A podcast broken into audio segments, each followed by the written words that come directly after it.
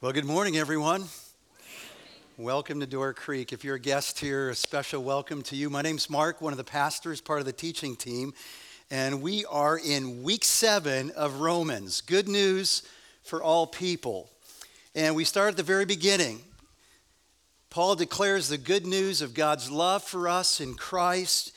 And throughout this letter, he's going to challenge us on what that means for how we live for God in this world. Loving God with all of our heart, our neighbor as ourself.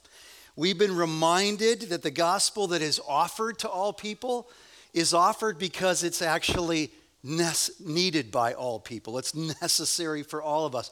We've, we've followed this downward spiral as he's kind of recounted human history and traced the, the outlines of our own human hearts that all of us have fallen short of the glory of God. That is, the glory of God is most perfectly revealed in Christ, and we do not live a life like Christ, who loved the Father perfectly, loved his neighbor, even his enemy, all the way to the end.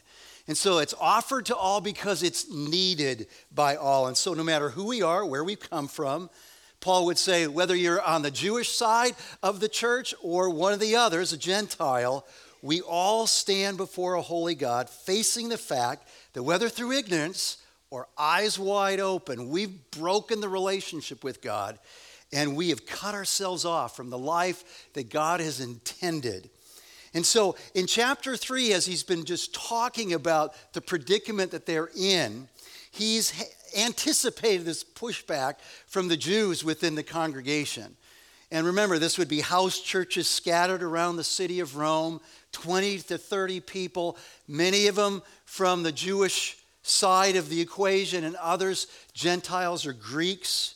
And, and the Jewish element was pushing back, very likely saying, But look, we're the chosen people, and we have the law, and we've been doing a good job trying to keep the law. And remember, we have the sign of the covenant, circumcision. And so you're telling us that these things don't make us right with God, keeping the law.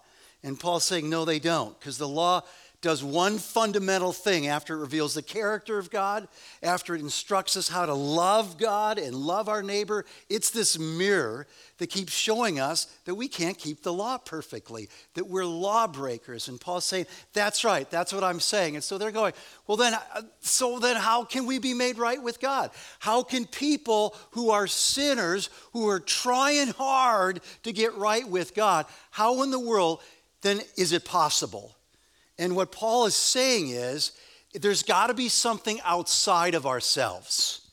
And that's at the heart of the good news that through the gospel, a righteousness from God is revealed.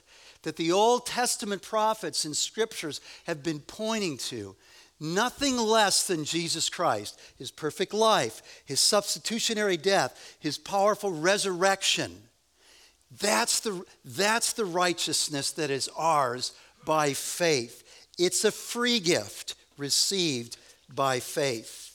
And so, having made that point and driving it home, this free gift received by faith, he says, here's some implications about that very core doctrine that a person is made right before a holy God, not through our good works but through our faith in the good work of Christ. Three implications. Grab your Bible and we'll pick up those implications at the end of chapter 3. So, chapter 3, 27 to the end here. So, if you're new to the Bible, it's towards the back after the book of Acts, before 1 Corinthians. Grab your table of contents if you're uh, not sure even where those books might be. So, towards the back, chapter 3, verse 27. We're going to pick up from 27 and work our way all the way through the example of Abraham in chapter 4.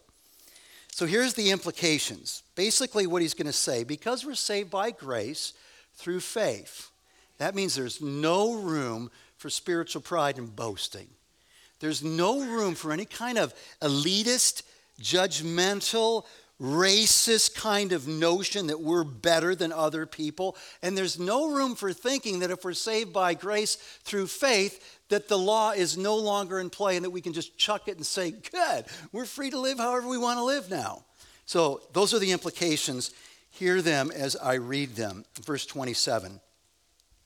Where then is boasting? It is excluded. Because of what law?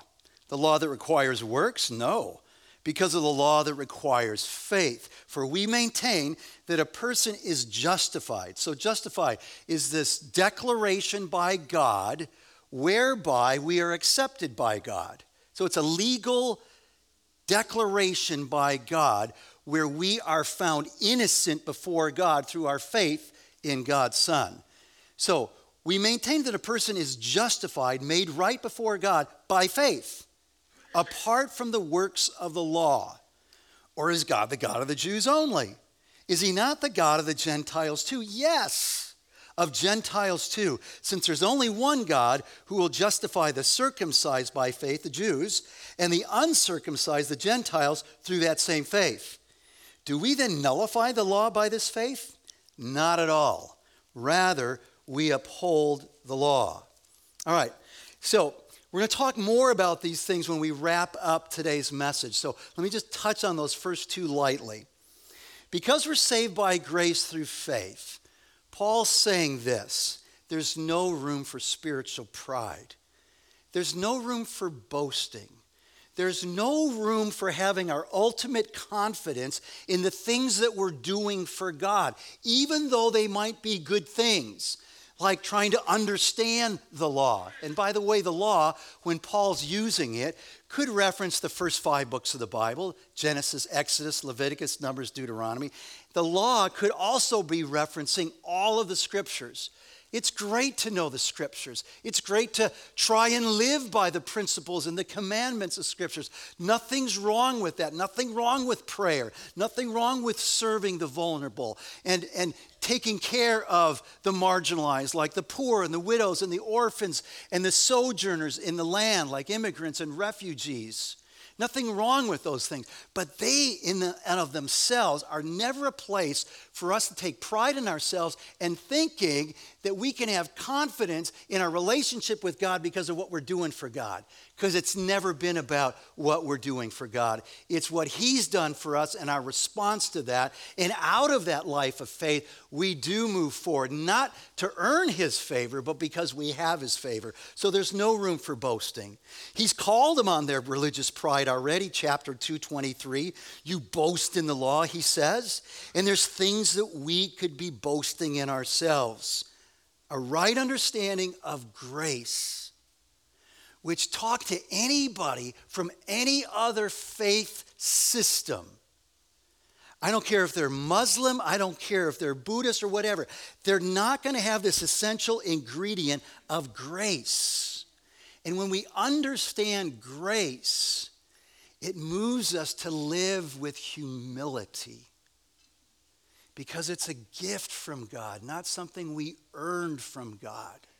He says also, when we understand this doctrine that we're saved by God's grace through faith in His Son and in Christ alone, then there's no room for this kind of exclusive, uh, arrogant, proud position that would say, I'm better, my people are better than the other people. That would have been an easy thing that could have been in play in the churches in Rome between the Jews and those who weren't of Jewish background. I mean, they were the chosen people. They had the scriptures. They were living or trying to live a moral life. It would have been easy for them to have this attitude of superiority. He says, none of that.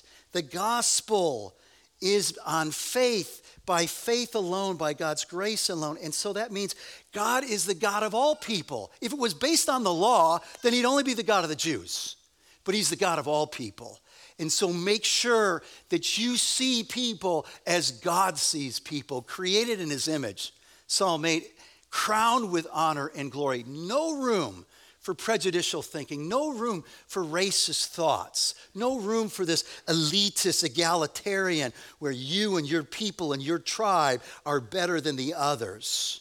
Because remember that theme verse in chapter 1, verse 16. Paul says, I'm not ashamed of the gospel because it's the power of God that brings salvation to everyone who believes. First to the Jew, because they received the message of the gospel and the promises of the gospel first, then to the Gentiles. Huge implications for the church 2,000 years ago. huge implications for us today. Finally, he says the third implication there's no room for thinking, well, if we're saved by God's grace alone, through faith alone, in Christ alone, then obviously that faith makes the law kind of, you know, it, it, it makes the law like it's, it's a non factor. We don't need the law, we'll just toss it. Doesn't matter how we live our life because it's all grace, it's a free gift. And all I got to do is trust in Christ and I can live like I want and I'm forgiven and I'm good before God. He says that couldn't be anything further from the truth. He says the very things that Jesus will say in Matthew 5, verse 16, verse 17, when Jesus says, I didn't come to abolish the law, I actually came to fulfill the law. The faith and law are not working against each other, it upholds the law. And so the law, yes, it reveals God's character. Yeah, it teaches us what it looks like to love God and to love our neighbor. Yes, it reveals our own heart. And so, in that, the law tells us that we need a Savior. And it's faith in that Savior that is the culmination of the law. And Christ fulfills that law. Our faith in the law upholds it, doesn't nullify it, doesn't exclude it, but it upholds the law. And so, they're working together, he says. And it's always been like that from the beginning. And so he's going to put the linchpin argument that it's saved by faith, not works, by going back in their history to their version of our George Washington. He's going to hold up. All of chapter four is going to be about one guy named Abraham. So, Abraham and the story of Abraham is going to do two things in his argument. It's going to do the first is this it's going to say, look, you guys, this isn't a new teaching. This is how our father Abraham was made right before God. It wasn't through his works, it wasn't because he got circumcised, it was through his faith. And so that's how it's always been, and that's how it is today, 2,000 years later. And what I'm giving you here in this gospel is not new, it's how it's always been. And then what he's going to do through the life of Abraham is going to hold him up as this just wonderful example of what this faith actually looks like. All right? So, some of us, we don't know who Abraham is. And so it's really important for me to just give you just a little review on the man Abraham. Otherwise, we're not going to understand where Paul's going here. Or for, for some of us, just kind of a refresher. So, Abraham is this unique guy in biblical history that God seeks out and he finds him in this city called Ur. Ur is actually in modern day Iraq. What a great story. He finds an Iraqi who's in idol worship according to Joshua 24. He and all of his people worship a pantheon of gods. He's worshiping all these idols, and God seeks him out and says, Abram, that was his name when we meet him in scriptures. God changes it to Abraham, but he says, Abram, Hey, I want you to follow me. I want you to leave your people. I want you to leave your country. I want you to leave everything that's comfortable in the life that you've made there with your wife and with your nephew and with your dad and all the people that are part of your clan. And I want you to leave it all and I want you to go to the land that I'm, show, that I'm going to call you to, and I'll show you when you get there where the land is. And, and by the way, he didn't like pull out the travel brochures and say, look at man, it's really cool. It's this promised land, it's flowing with milk and honey. Hey, Condé Nasty did an article last month on it. Let's check out this article. National Traveler Geographic, they did an article on it. Man, it's cool. I know you're a little freaked out and nervous, but I'm going to give you a military escort. It's all good. There was none of that. It was just simple. You go. When you get there, I'll tell you. And he goes. And he gets as far as a place called Haran. And it's in Haran where his da- dad dies, and he, and he just settles there in Haran, which wasn't the promised land.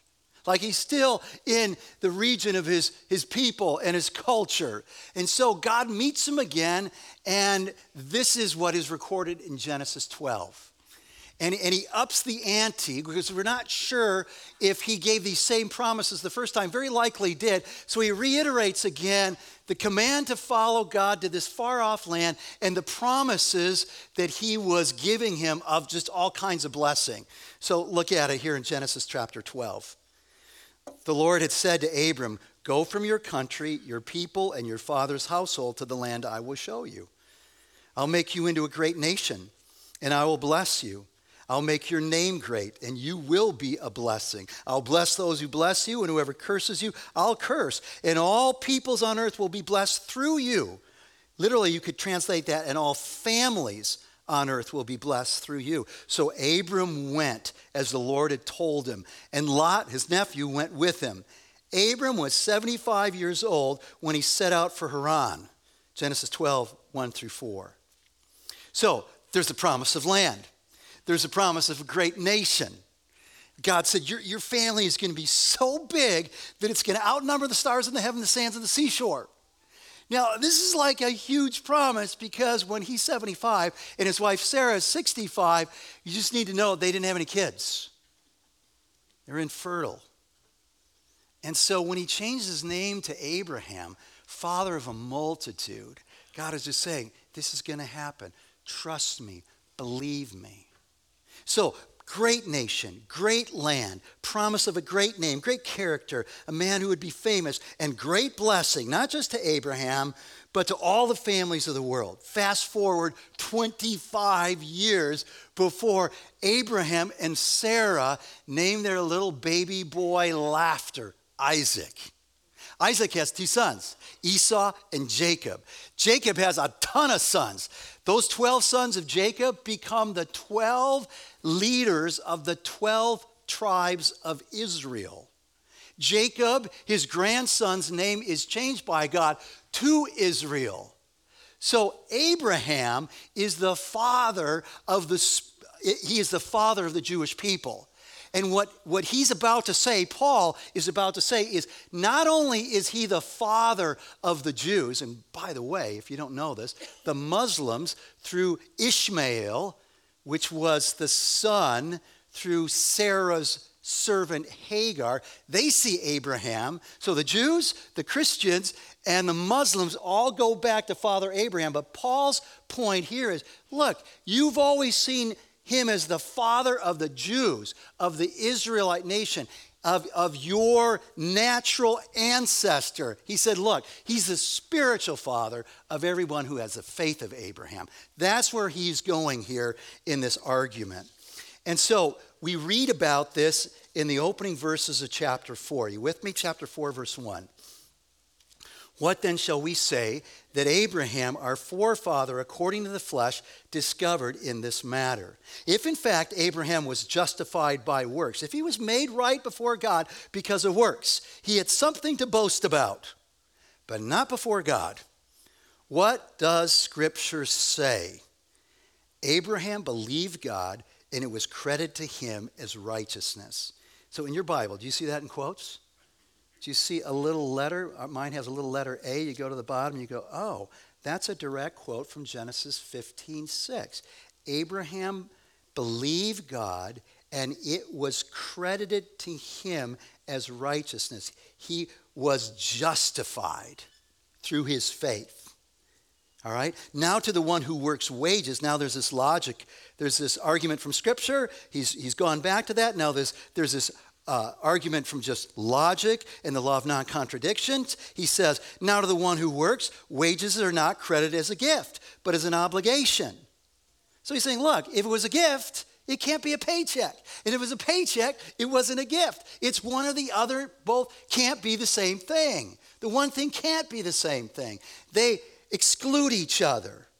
However, to the one who does not work but trusts God who justifies the ungodly, verse 5, their faith is credited as righteousness. It's a gift, not a paycheck, he says. Then he pulls in the example of David and he quotes from Psalm 32. David is the first great king. Saul was the first king. David was the first great king, and he's one of the ancestors of Jesus and of Abraham. David says the same thing when he speaks of the blessedness of the one to whom God credits righteousness apart from works. Blessed are those whose transgressions are forgiven, whose sins are covered. Blessed is the one whose sin the Lord will never count against them. So, the argument from Scripture is first and foremost hey, guys, Let's just talk about Abraham. And what does the scripture say about Abraham? Real easy. He believed, and it was credited to him as righteousness. It didn't say, and he worked really hard to keep all the commandments, and it was credited to him as righteousness. It didn't say, and he was circumcised as a sign of the covenant, and it was credited to him as righteousness. He's saying the scripture makes it clear. He was made right before a holy God because of his faith. And by the way, if it's a gift, it can't be a paycheck. God's not obligated to any of us. He wasn't obligated to Abraham because, by the way, he got the promise long before he was circumcised and long before he ever received and God's people ever received the law 430 years later. No, it was a gift. Hence, God wasn't obligated here. And this beautiful reference to Psalm 32 reminds us of the double counting that goes on in justification. So, on the one hand, he doesn't count our sins against us. So, our sins are forgiven, our transgressions are removed. And what he does count, though, is Christ's righteousness is on put, put in our account. So the debt we owe before God is covered through faith as we trust in Christ, the one who paid the penalty. And not only that, Christ doesn't just deal with our debt before God, but Christ loads our account with all of his eternal righteousness. All of his perfection, all of his moral beauty and character gets credit to our account. Here's the example. It's a little corny because it's never going to happen, but you'll, you'll get it. So you're about to go bankrupt. You've tried everything you can. You've talked to all your friends and relatives, and there is nothing left but for you to file for bankruptcy. But as it would just happen, this week you meet up with, I know, Bill Gates. Go figure. and he asks you a little bit about your story. And you tell him about your plight, and he has compassion for you. He says, Man, you know what? I want to give you a second chance, and I'm going to make it right. I'm, I'm, gonna, I'm just going to heal all your debt. I'm, I'm going to just wipe it out. You're going, Oh my word.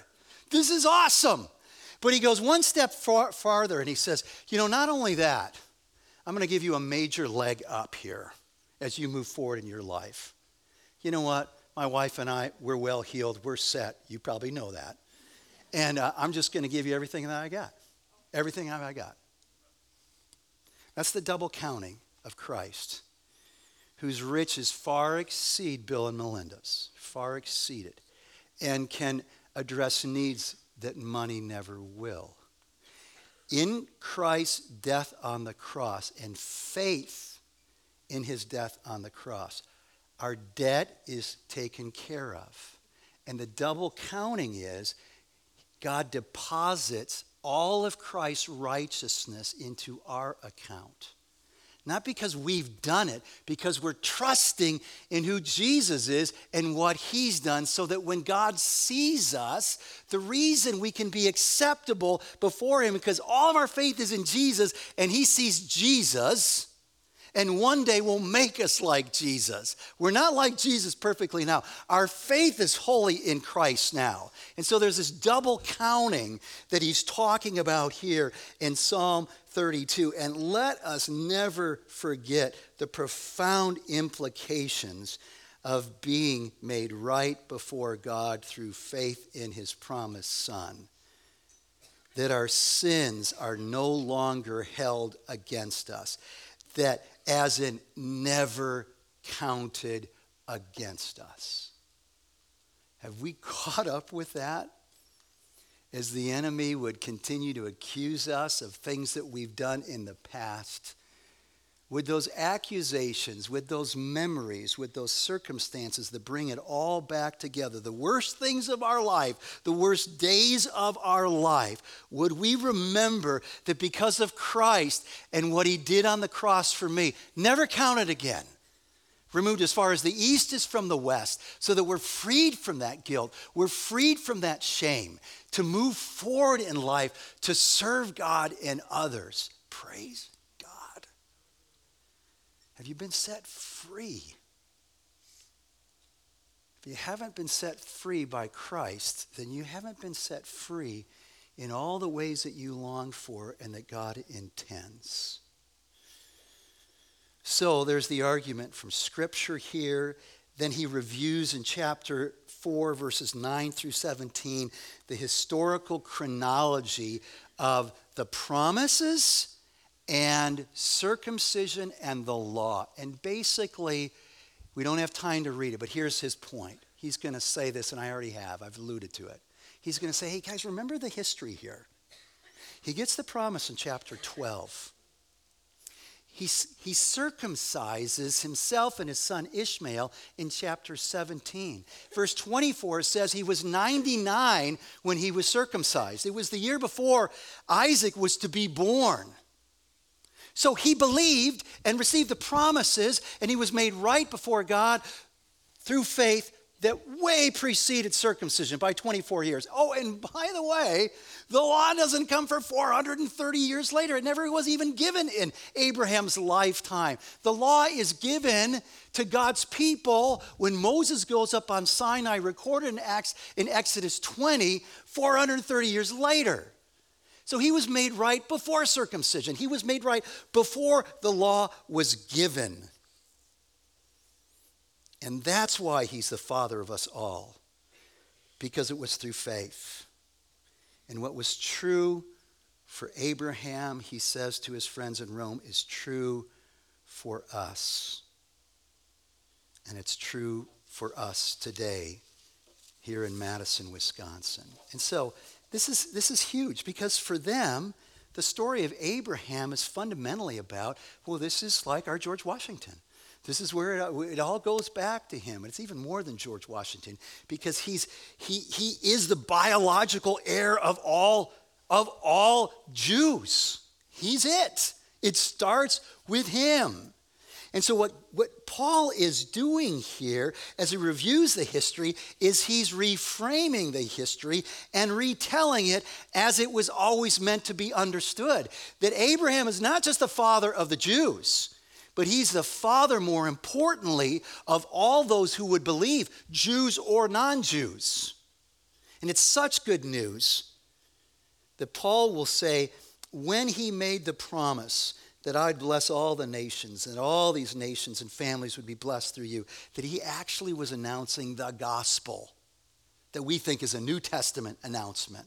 So look at what he says in Galatians 3, verses 6 through 9. So also Abram believed God, and it was credited to him as righteousness. Remember, his faith. Understand then that those who have faith are children of Abraham, not just Jews. Anybody who has faith. Scripture foresaw that God would justify the Gentiles, that's you and me, by faith, and announce the gospel in advance to Abraham. How so? When it said, All the nations will be blessed through you. So those who rely on faith are blessed along with Abraham, the man of faith. So, how is that the gospel? Because all the nations would be blessed through this promised descendant that wasn't Isaac and it wasn't Jacob and it wasn't King David, but it was Jesus Christ, the Son of Mary, the Son of God, who came, the righteousness of God, to make things right between us and God, and to one time in, in future history to make all things right when he comes back.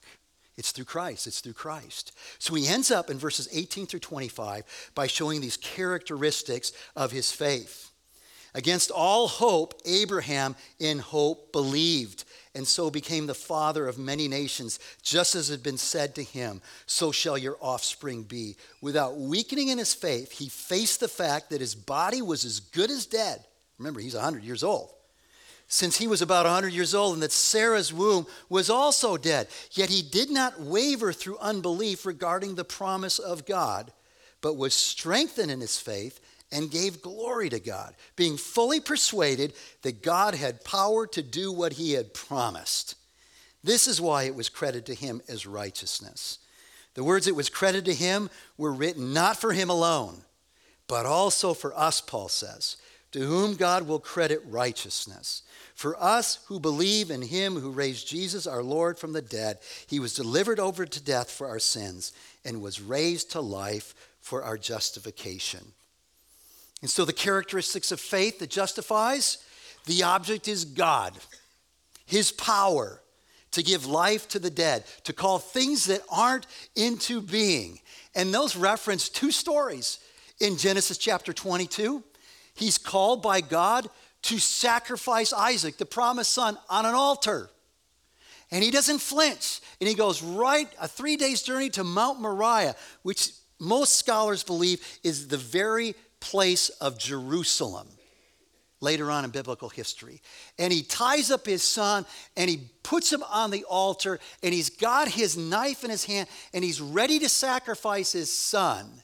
And he and it says in Hebrews chapter 11 that he believed that even if he killed him, God would raise him up from the dead. So was his faith. He believed that, that God could bring things that were dead back to life, that he could bring things into existence from things that were not i.e., a child from his wife's barren womb.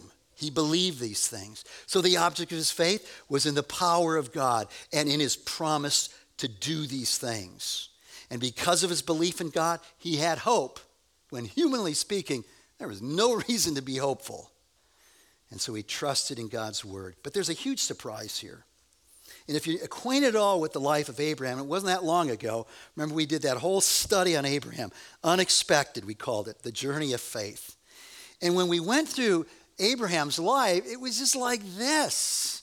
It was like these huge mountaintop experiences where he has these amazing uh, demonstrations of faith in God, like Genesis 22, when he's willing to sacrifice his own son. But then there's a whole bunch of face plants. And we're going, what do you mean, Paul? Is this like your revisionist history on the patriarch and you just don't want to come to grips that he was very human and his faith actually was weak and he actually did waver? What are you saying? It, he didn't weaken in his faith. What are you saying? He never wavered. Because it sure looks like he wavered when he said, God, let me help you out here, Genesis 15. It's been a while since you made the promise. You know, we're not getting any younger here. And so I got an idea. Why don't we just call my servant servant Eliezer the promised son. Seemed like he was wavering there in his faith. Or how about a few years later when Sarah goes, Man, maybe it's me, Abraham. Maybe the problem here is me, and, I'm ne- and if it is, I'm never going to give you this promised son. And so why don't you take my servant Hagar, and she'll be like the surrogate here who will give us the offspring of promise. And Abraham doesn't say, Sarah, come on now. We got to just take God at his word. He's made it clear. It's going to come from us. No, he says, all right, sweetheart, if that's what you think. That didn't, that like, that didn't seem like he wasn't wavering. It seemed like he just like big time did a face plant. So what is going on here? Is Paul just being a revisionist here in the history? Or are we learning something profound about the nature of faith? And I think it's that that ought to encourage us hugely. That if faith is only as good as its object, which is true, so you didn't even think about it, but you exercised faith when you came in and sat down right where you're sitting. So if, if that chair, though, wasn't one of these nice metal chairs, if we had just kind of moved in this dilapidated wood chair that actually was in pieces this week, and our ministers of maintenance said, Hey, man, I got a quick fix for this. And they got out the scotch tape and they wrapped all the joints, and you go, I, I got faith that this, this chair will hold me because I always come in here and I sit down. Hey, your faith is only as good as the integrity of that chair. Faith is only as good as the object. And if it's held together by scotch tape and nothing more, I guarantee you, you know what's going to happen. You're going to be on the floor. And so here's the deal if faith is only as good as its object, and it's really important for us to know, it's not how strong our faith is it's in whom and in what our faith is. And so, from a human perspective, he wavered. He had a lot of weak faith. But the scripture's saying, through the ebbs and flows of his journey, his faith was always trusting the Word of God, that word of promise. And so, this is to encourage us because sometimes we're duped into thinking, especially as the world evaluates faith, that faith is, is all about how earnestly we're believing something. And if somebody believes something because they believe it earnestly, that's legit. Well, it's, it's legit earnestness, but it doesn't mean that's faith. Faith is not a blind leap in the dark. Faith is rooted in the history of God's revelation and of his son entering history, living that perfect life, dying the substitutionary death on the cross, rising from the dead to make it clear he is who he said he is and did what he said he was going to do. And when we have even just a little bit of faith in Christ alone, that's sufficient. And at the end of the day, with the ebbs and flows in his life, he ended where he began, taking God at his word, obeying his commands, and believing his promises. Oh, that that would encourage us as we find ourselves maybe looking back over this week going, oh man, there's a lot of weakness, there's a lot of wavering.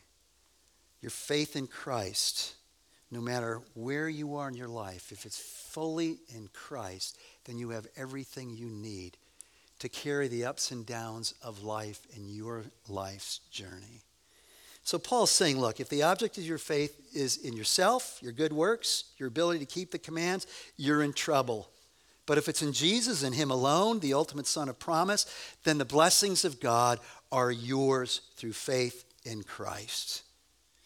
And so here's what it demands from us. If we truly understand that being made right before God, being justified, is a gift from God that is ours through faith in Christ alone, then these are the things that ought to be producing in our life, increasingly producing humility, a gracious inclusivity, a growing boldness in the power of God and His Word, and then growing praise for God. And, and that's how I just want to end. Is this teaching of being saved by God's grace through faith alone, is it cultivating humility in my life in heart? Or am I somehow confusing the good things I'm doing for God as the things that actually make me right before God? Is there still this this air of spiritual pride and confidence in the things that I'm doing for God.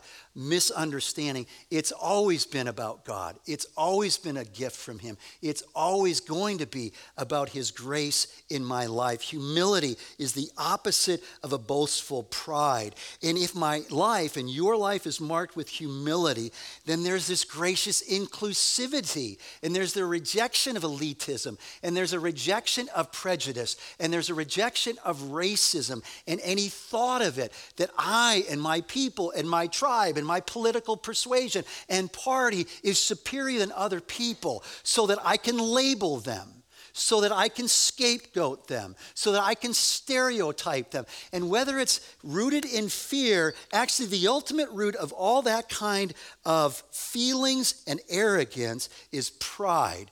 And it's affront to God who made us all in his image. And we got to be really careful of using these labels like those people and them and blacks and whites and the rich and the poor and those liberals and those conservatives and on and on it goes. So let me just give you a, an example. So you heard about the caravan. I guess if you're breathing, you've heard about the caravan. All right, so have you caught the language invaders. Wow. Okay, I guess my parents invaded America in 52. When did your family invade? You see, see what I'm saying? When we put a label on it, it dehumanizes people. Now, I, look, that's a complex issue. So, uh, this is not about where you stand on the issue. This is about where you stand and how we see people. Created in the image of God, crowned with glory and honor. The gospel has implications in how we live humbly before people, not with self righteous pride that we've got it together. I'm better than you because I go to church and I got a list of don'ts. And you know what? People are tired of the don'ts because they see all the do's that we do about the don'ts that we say we don't do. Right?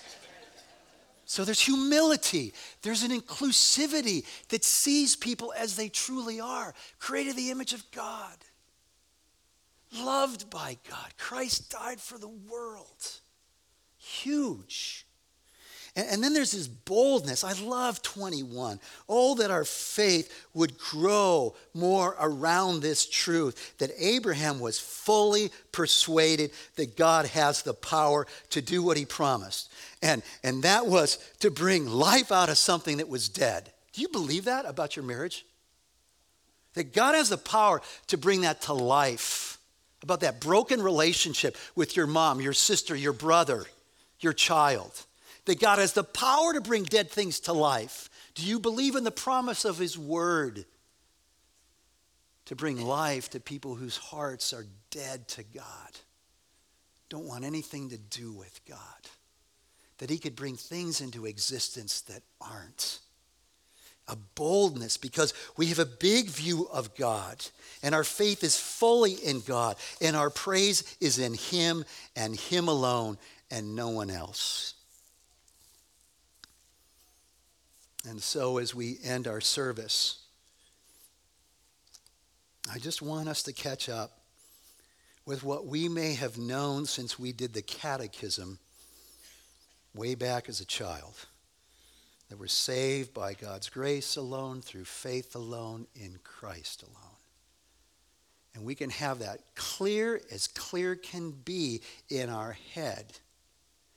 But if humility and a gracious inclusivity and a growing confidence and boldness in God and in His Word with lives that are always lived to His glory, then there's a gap here between what we know and what we really believe in our heart of hearts.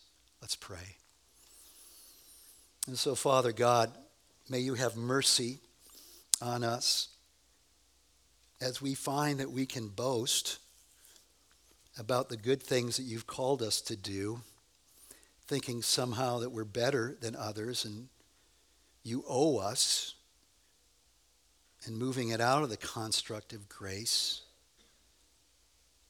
Oh Lord, help us to get this so that we can live this, so that others would believe that they actually could be freed from all the things that they regret for all the things that they just are pushing out of their lives so they don't even think about those horrible things.